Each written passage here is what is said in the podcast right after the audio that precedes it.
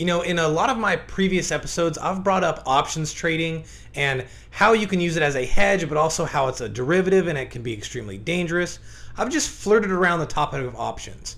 Today's episode, I want to dig a little deeper and tell you exactly what options trading is and how you could use it to potentially make a lot of money. Let's get into it. So first off, what are options? Well, an option is a contract that gives the bearer the rights to either buy or sell some underlying asset at a predetermined price either at or before the contract's expiration. So basically, in layman's terms, if you bought a contract, you now have the option to either buy or sell a particular asset like a stock or a bond at a particular price by a particular date. An even easier to understand example is that I make you a particular bet or deal. I say, hey, I bet you $200 that Apple stock is going to go up by 25% within the next six months. So if you think that Apple stock is going to go up that much by that particular day, then you would accept my offer to buy that option.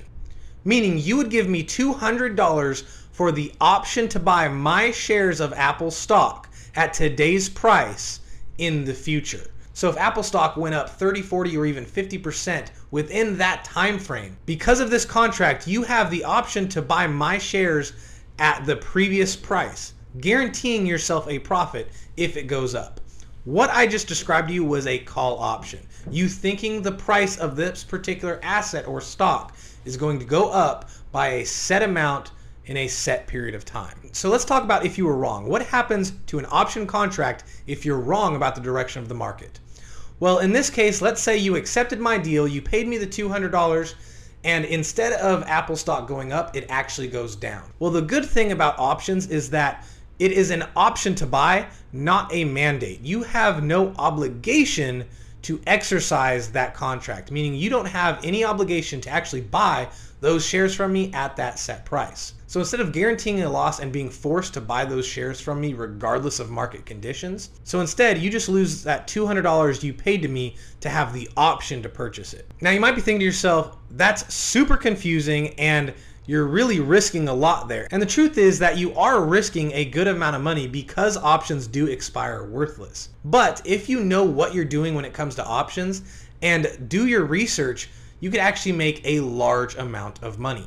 And this is because option contracts leverage 100 shares in every single contract.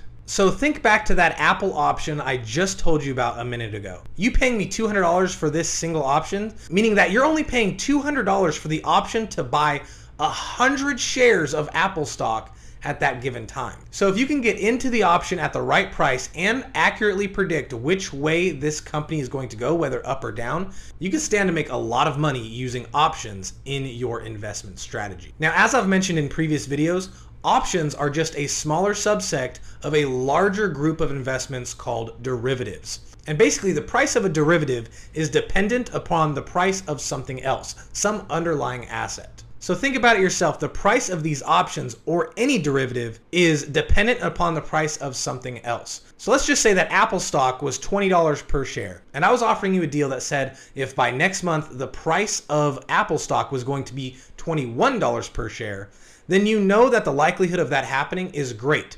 So that fee that you have to pay to take that option or to enter that contract is going to be a lot higher than let's say if the price of Apple was only $5 per share and I said by next month it was going to be $21 per share. Basically what you need to know about derivatives and options is that the price of that option, the price to get into that contract, depends on how likely that contract is to actually happen.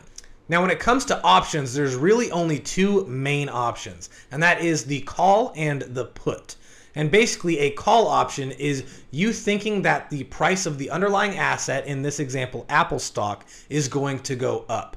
And a put option is the exact opposite. You think the price of the underlying asset is going to go down. Now, the example I gave you earlier was an example of a call option. And in that example, the price of the asset went up. So you exercise your right to buy 100 shares of that asset at the lower price that was agreed upon when that contract was established. A put option is literally the exact opposite, giving you the right to sell an asset at a pre-designated price because you are assuming that the price is going to fall even further. Now, it goes without saying, options contracts can be extremely dangerous because one, these contracts expire worthless. So if you don't exercise these contracts in time, even if you're right and the asset has either increased or decreased in your favor, if you don't exercise these contracts in time, they will still expire worthless.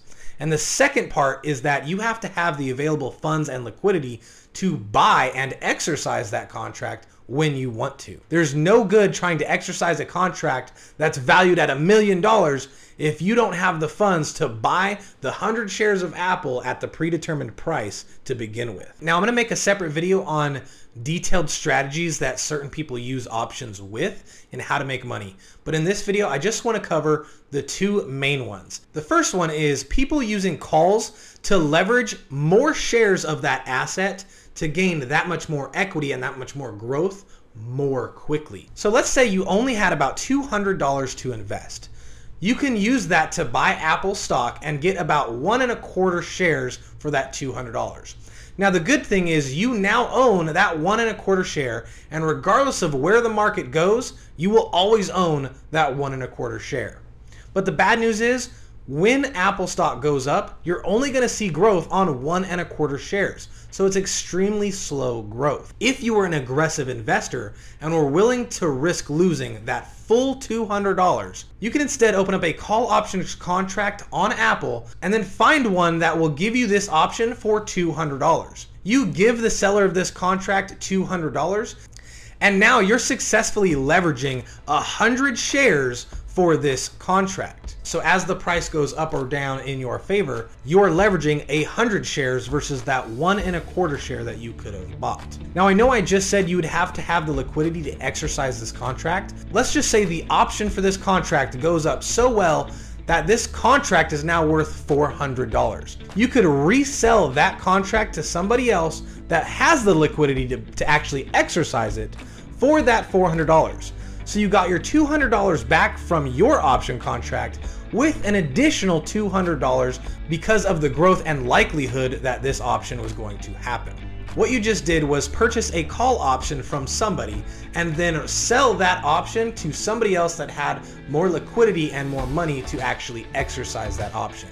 And all you did was pocket the difference in fees. You made your money back plus some, and now you have $400 to invest.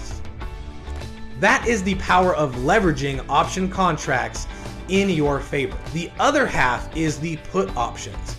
And people use put options to short the market and give insurance on their stocks. Let's just say you already owned shares of Apple, but for some reason they were going to tank. And you didn't want to just accept the fact that you're going to lose massive amounts of portfolio value. What can you do? You can use put option contracts as an insurance policy on your portfolio. If you had a feeling the value of your portfolio was going to go down, then you can open up put contracts. And remember, put contracts get more valuable or earn more money as the underlying asset goes down. So even though your portfolio value is going to go down with the market, your put options value is going to go up as that market goes down, thus providing a hedge or an insurance policy on your portfolio value. Because if the value of your portfolio went down $2,000, but your put options went up $2,000, you still have the exact same amount of money you had to begin with. And when you trade or sell that put option to somebody else,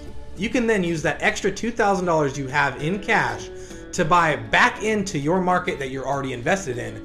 But now it's much cheaper and on sale, and you can successfully buy the dip. Those are the two main ways people use option contracts. One, either to fast track their growth or as an insurance policy on stocks and shares they already own. I hope you got value from this video. If you did, please remember to like and subscribe because it really helps this channel get out there and grow.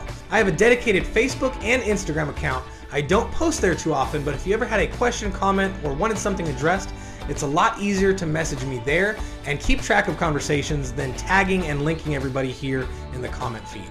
Either way, though, the choice is yours, and I'll see you in the next episode.